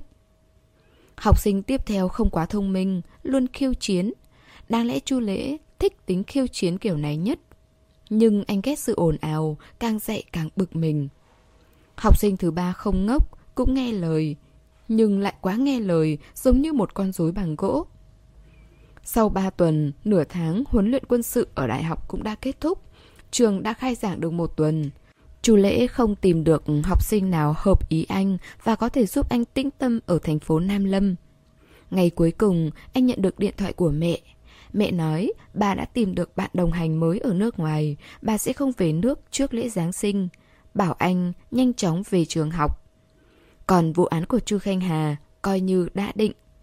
Chu Lễ nói, sau đó anh về trường lại. Ai nói với em là anh đã trốn học ba tuần? Viên Tuyết phải không? Dạ, Viên Tuyết nói. Giọng điệu của Chu Lễ vẫn bình tĩnh, giống như đang kể chuyện của người khác. Lâm Ôn yên lặng lắng nghe, không hiểu sao giống như bị ai nhéo cổ họng. Lâm Ôn quên mất lúc nãy cô sợ Chu Lễ làm bậy, tay cô không chống trên bàn nữa mà ôm cổ Chu Lễ. Lâm Ôn ôm chặt muốn chết, Chu Lễ thuận tay ôm cô, hơi mỉm cười, nhẹ nhàng nói, sao vậy em? Lâm Ôn dựa vào vai anh lẩm bẩm, nếu lúc đó em không chạy trốn thì sẽ xảy ra chuyện gì? Chu Lễ ngẫm nghĩ, có lẽ chúng ta sẽ không thể bên nhau. Lúc đó em mới bao lớn, huống hồ tính anh lại rất tệ. Đó là quãng thời gian không thành thục và tệ nhất của anh. Vào đại học, anh cảm thấy yêu đương gì đó đều là chó má. Cuộc sống của anh tràn ngập cáu kỉnh và thù địch. Một chút chuyện nhỏ cũng có thể làm anh bùng nổ. Đánh nhau trở thành cách phát tiết duy nhất của anh.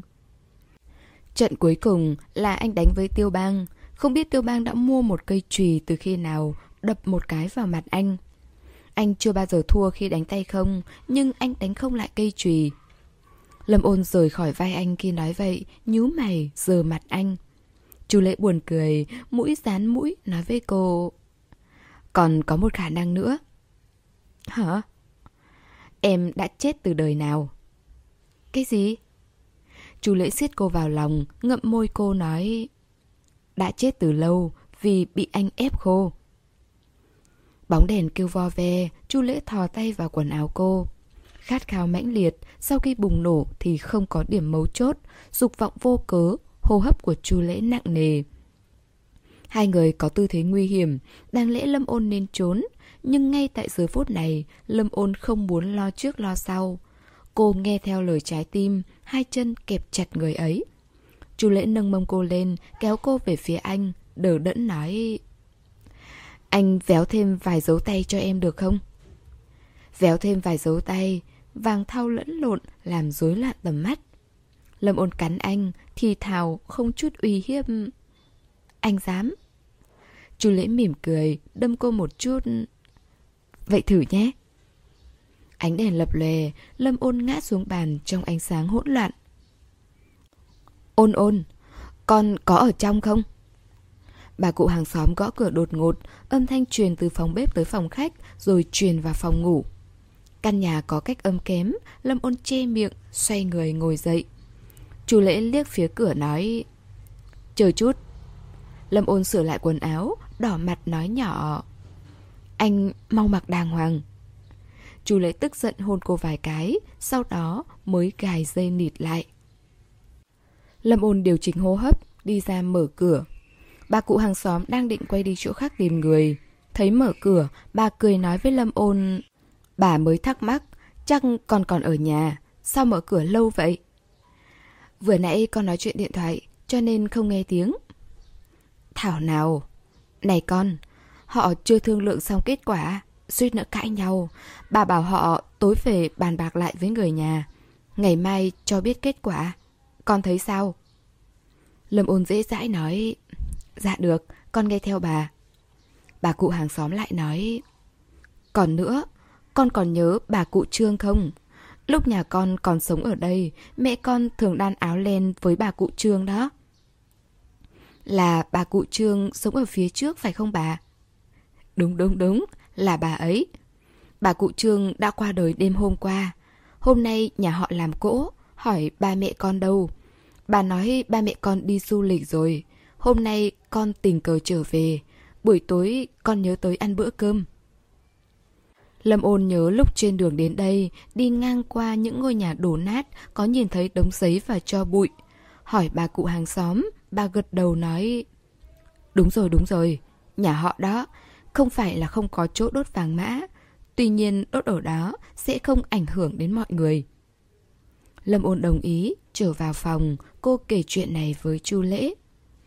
Chu Lễ đã bình thường trở lại, anh đang dựa vào bàn, cúi đầu trả lời tin nhắn trên di động. Nghe xong anh hỏi: Ăn ở đâu vậy em? Là dựng lều ở đây. Đám tang của bà cụ Trương là hỉ tang, con cái bà không có điều kiện tài chính tốt, nhưng cũng cố muốn đưa tiễn bà một cách vẻ vang nhất. Trên đường tới đây, Chu Lễ có hỏi những ngôi nhà đó còn ai ở hay không. Lâm Ôn chỉ cho anh nhà bên trái còn có người ở. Nhà bà cụ Trương ở khu đó, trước nhà có dòng sông, lều được dựng ở bờ sông. Bởi vì cách không xa, hai người đi bộ cùng hàng xóm. Lâm Ôn hỏi thăm các hàng xóm, bỏ phong bì phúng điếu ba trăm tệ. Tới nơi cô đưa tiền phúng điếu cho con gái lớn của bà cụ Trương, xin lỗi bà vì ba mẹ cô không tới được. Quỳ lạy người đã khuất xong, cô và Chu Lễ đi ra bờ sông tìm một cái bàn trống. Trời tối dần, bên sông có nhiều muỗi, muỗi bay loạn xạ dưới ánh đèn. Buổi trưa Lâm Ôn chỉ ăn nửa cái bánh kép nhân thập cẩm. Cô mau no nhưng cũng mau đói, bụng đã bắt đầu kêu. Cô cầm đũa ăn hai miếng, sau đó cúi đầu, tay trái vỗ nhẹ vào đùi phải. Không đập được côn trùng, cô gãi chỗ bị ngứa, ngứa không chịu nổi. Không biết vừa rồi là muỗi hay là côn trùng gì đó. Lâm Ôn nhắc nhở Chu Lễ: Có côn trùng, anh để ý nha. Chu Lễ bận rộn trả lời tin nhắn di động. Bớt thời gian nhìn cô một cái, anh bỏ qua lời nói của Lâm Ôn, chỉ nhìn hành động của cô. Chu Lễ hỏi: Em bị cắn rồi à? Cắn thì cắn, sẵn tiện che mấy dấu tay luôn. Lâm Ôn tức giận: Anh còn nói. Anh đây nói ít làm nhiều. Chu Lễ đáp lại. Lâm Ôn đang định khom người, Chu Lễ đã thò tay xuống bàn, gãi chỗ đỏ ửng trên đùi cô, thản nhiên nói: Em ăn tiếp đi. Lâm Ôn bị cắn phía bên phải của đùi phải, tay trái không tiện gãi, dùng tay phải thì không thể ăn được. Lâm Ôn cắn đầu đũa, tiếp tục ăn. Chu Lễ vừa xem di động, vừa gãi cho cô. Một lát sau Lâm Ôn nói: Được rồi, anh ăn đi. Chỗ bị cắn sưng to và đỏ ửng, không giống như muỗi cắn.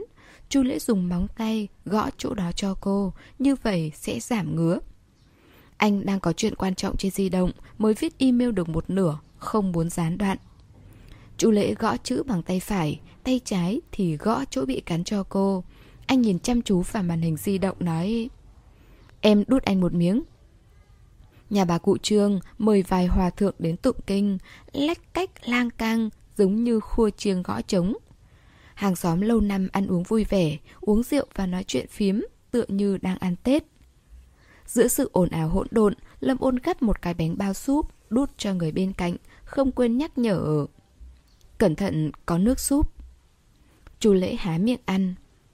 Nơi khác ồn ào, nhốn nháo, bọn họ lại rất yên tĩnh, một công đôi việc.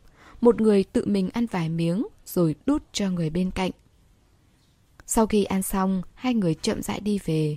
Lâm Ôn đi được một đoạn, còn quay đầu nhìn lều phía bờ sông. Còn nhìn cái gì? Lâm Ôn đáp: Em đang nghĩ về những gì họ vừa nói. Sau này chính là sự khởi đầu mới. Hỉ tang là chuyện tốt. Bà cụ Trương đã hơn chín mươi tuổi, lúc đi không có đau đớn gì. Người nhà của bà vừa rồi nói rằng bà cụ sẽ có một sự khởi đầu mới.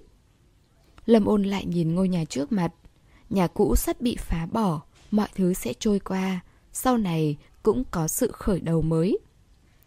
Lâm Ôn đột ngột hỏi: Anh có biết là bà cụ Trịnh có một thư mục không?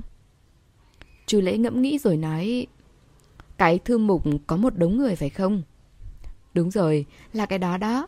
Thư mục đó có tên là Kẻ Cướp Năm Tháng. Bà cụ nói rằng đây là bộ phim bà thích nhất. Người cha trong phim là thợ đóng giày, đóng một đôi giày vừa một chân, chân kia không vừa. Người mẹ sợ bán không được nên nói nửa đôi giày khó, nửa đôi tốt. Khó một bước, tốt một bước, khó một bước, tốt một bước. Cuộc sống chính là khi tốt khi xấu như vậy. Hôm đó bà cụ Trịnh ngồi trước máy tính, nhìn danh sách những cái tên mà bà liệt kê nói. Người ta nói rằng năm tháng là kẻ trộm lớn nhất, sẽ trộm những thứ tốt đẹp. Nhưng tôi lại cảm thấy không đúng. Năm tháng muốn trộm cái gì, phải xem thật ra bạn có bảo vệ được những thứ mà bạn muốn bảo vệ hay không. Người xấu và chuyện xấu có thể khuyến khích chúng ta. Người tốt và chuyện tốt mới có thể thành tựu chúng ta. Quên cái trước, bảo vệ cái sau, gặp khó khăn cũng tốt. Như vậy đến cuối cùng, những người thật sự trưởng thành sẽ biết cách thỏa mãn và trân trọng. Lâm Ôn nói với Chu Lễ. Em hiểu nghĩa đen của những lời này. Tuy nhiên lúc đó em không hoàn toàn đồng ý, cũng không muốn trải nghiệm. Ai chẳng hy vọng chỉ có điều tốt, không có điều xấu. Nhưng qua mấy tháng nay, cuộc sống nhạt nhẽo của cô lại không nhạt nhẽo như vậy. Mấy hôm trước cô lôi bộ phim đã xem trước đó ra, xem lại lần nữa, dường như đột nhiên cảm nhận được đoạn trò chuyện đó. Đùi Lâm Ôn đã hết ngứa, cô bước trên con đường sỏi đá gập ghềnh. Khó một bước, tốt một bước. Trước mắt là chiếc xe của Chu Lễ không chạy đã hơn một tháng rưỡi, nhưng vẫn bắt lửa. Hôm nay cô rất vui, vô cùng thỏa mãn, cũng muốn nâng niu khoảnh khắc này. Cô kiên định liếc nhìn, tựa như đang về lại chỗ xe, đứng trước mặt Chu Lễ, nói với anh. Anh đi Hồng Kông vào ngày thứ mười. Bây giờ chúng ta bắt đầu tính lại thời gian. Đêm nay không trăng không sao, xung quanh cũng không có đèn đường, chỉ có ánh sáng yếu ớt từ những ngôi nhà xung quanh. Nhưng Chu Lễ nghĩ ngọn đèn sáng nhất đang ở ngay trước mặt, cũng là cám dỗ mạnh mẽ nhất. Anh ôm người, vỗ mông cô, thủ thỉ. Em nhớ chậm phải không? Theo thời gian của anh, không phải bây giờ mà là sáng nay, ngày ba mươi mốt tháng tám. Chu Lễ hôn cô. Đồng hồ điểm ngày thứ mười hai, nửa giờ sau họ về đến nhà. Đêm nay họ không làm nữa, chỉ ôm nhau nói chuyện phiếm, hôn môi. Trước khi bước vào ngày thứ mười ba, họ đã ngủ say. Ngày thứ mười ba, Lâm Ôn tỉnh dậy vì bị đùa nghịch. Chu Lễ phát hiện trong nhà Lâm Ôn cứ hễ phòng ngủ nhỏ là đều đặt giường nhỏ. Gác xép ở thành phố Nghi Thanh là giường một mét hai, phòng ngủ phụ ở thị trấn Giang Châu này là giường một mét ba. Thêm một xăng-ti-mét vẫn không đủ đối với anh. Lâm Ôn suýt nữa rớt xuống giường, được anh kịp thời kéo trở về. Di động vang lên tiếng WeChat là của Chu Lễ, nhưng Chu Lễ phớt lờ. Quái thú chỉ muốn ăn vào sáng sớm, Lâm Ôn không còn sức chống cự. Chu Lễ có kinh nghiệm, hôm nay còn đòi mạng hơn ngày hôm qua. Lâm Ôn khóc đến nỗi tắt tiếng, hơi thở mong manh, chỉ còn nửa cái mạng. Hộp cuối cùng còn sót lại, lúc này Chu Lễ mới nhặt cái gối dưới đất lên, dựa vào gối, anh lấy di động trên tủ đầu giường, đọc nội dung WeChat. Anh kéo Lâm Ôn thảm thương vào lòng, hôn môi cô hỏi, công ty em có ngày nghỉ nào không? Lâm Ôn nhắm mắt ậm ừ một tiếng. Có mấy ngày? Kỳ nghỉ đông được bảy ngày. Lâm Ôn hỏi, chẳng có chút tinh thần. Có gì không anh? Anh muốn dẫn em đi du lịch. Lâm Ôn mở mắt, ánh mắt cô sáng ngời. Đôi mắt đã khóc xong, giống như bầu trời sau cơn mưa.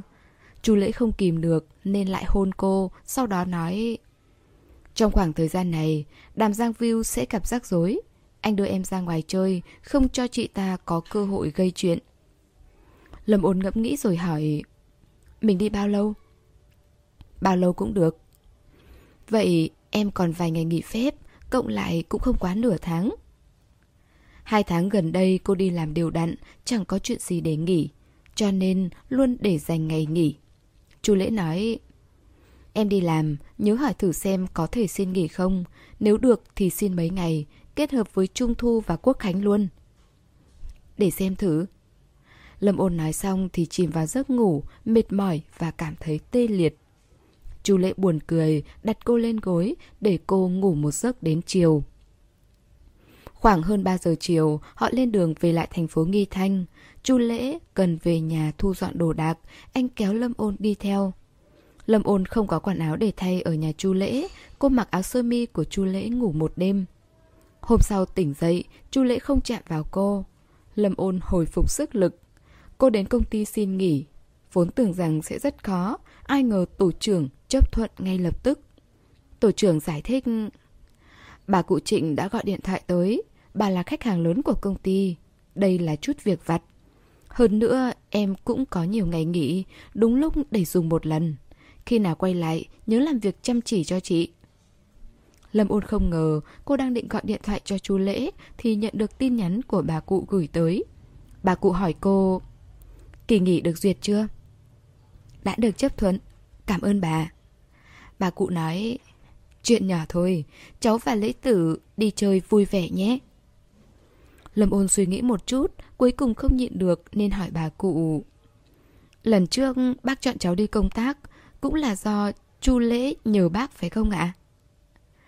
Cô đã muốn hỏi vấn đề này vào thời điểm biết được Chu Lễ và ông bà cụ Trịnh là bạn lâu năm. Bà cụ mau chóng trả lời, nó có nhắc với tôi. Tuy nhiên, nếu cháu không thích hợp, tôi cũng sẽ không để cháu đi với tôi.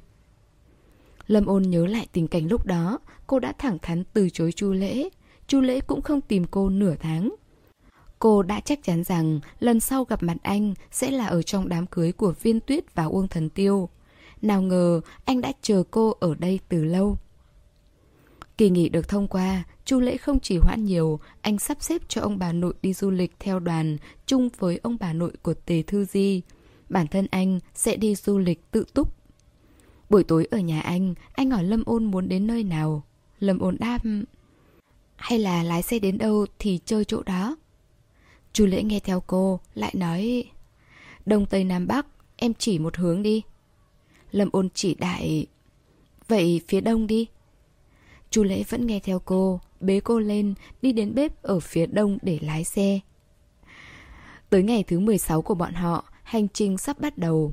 Trước chuyến đi, Lâm Ôn đi siêu thị mua một đống đồ. Chu Lễ lật xem túi đồ.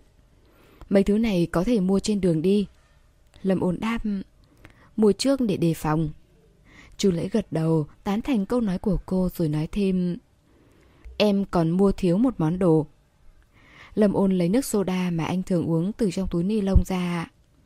Em có mua cho anh. Không phải cái này, Chu Lễ đáp.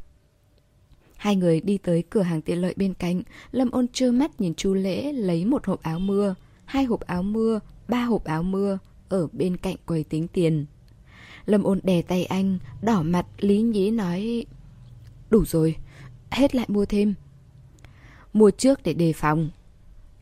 Bên ngoài còn có mười hộp áo mưa, Chu Lễ mua hết. Lỗ tai Lâm Ôn bốc khói. Đoàn tàu bị che giấu bấy lâu nay lại bắt đầu khởi động. Các bạn thân mến, chúng ta vừa đón nghe phần tiếp theo của bộ truyện Cánh đồng hoang vu của tác giả Kim Bính. Xin cảm ơn tất cả các bạn đã luôn dõi theo và ủng hộ kênh truyện. Hẹn gặp lại các bạn ở phần tiếp theo. Để ủng hộ kênh, quý vị có thể để lại bình luận cũng như chia sẻ, hoặc có thể ủng hộ tài chính trực tiếp về các địa chỉ đã được ghi ở phần mô tả.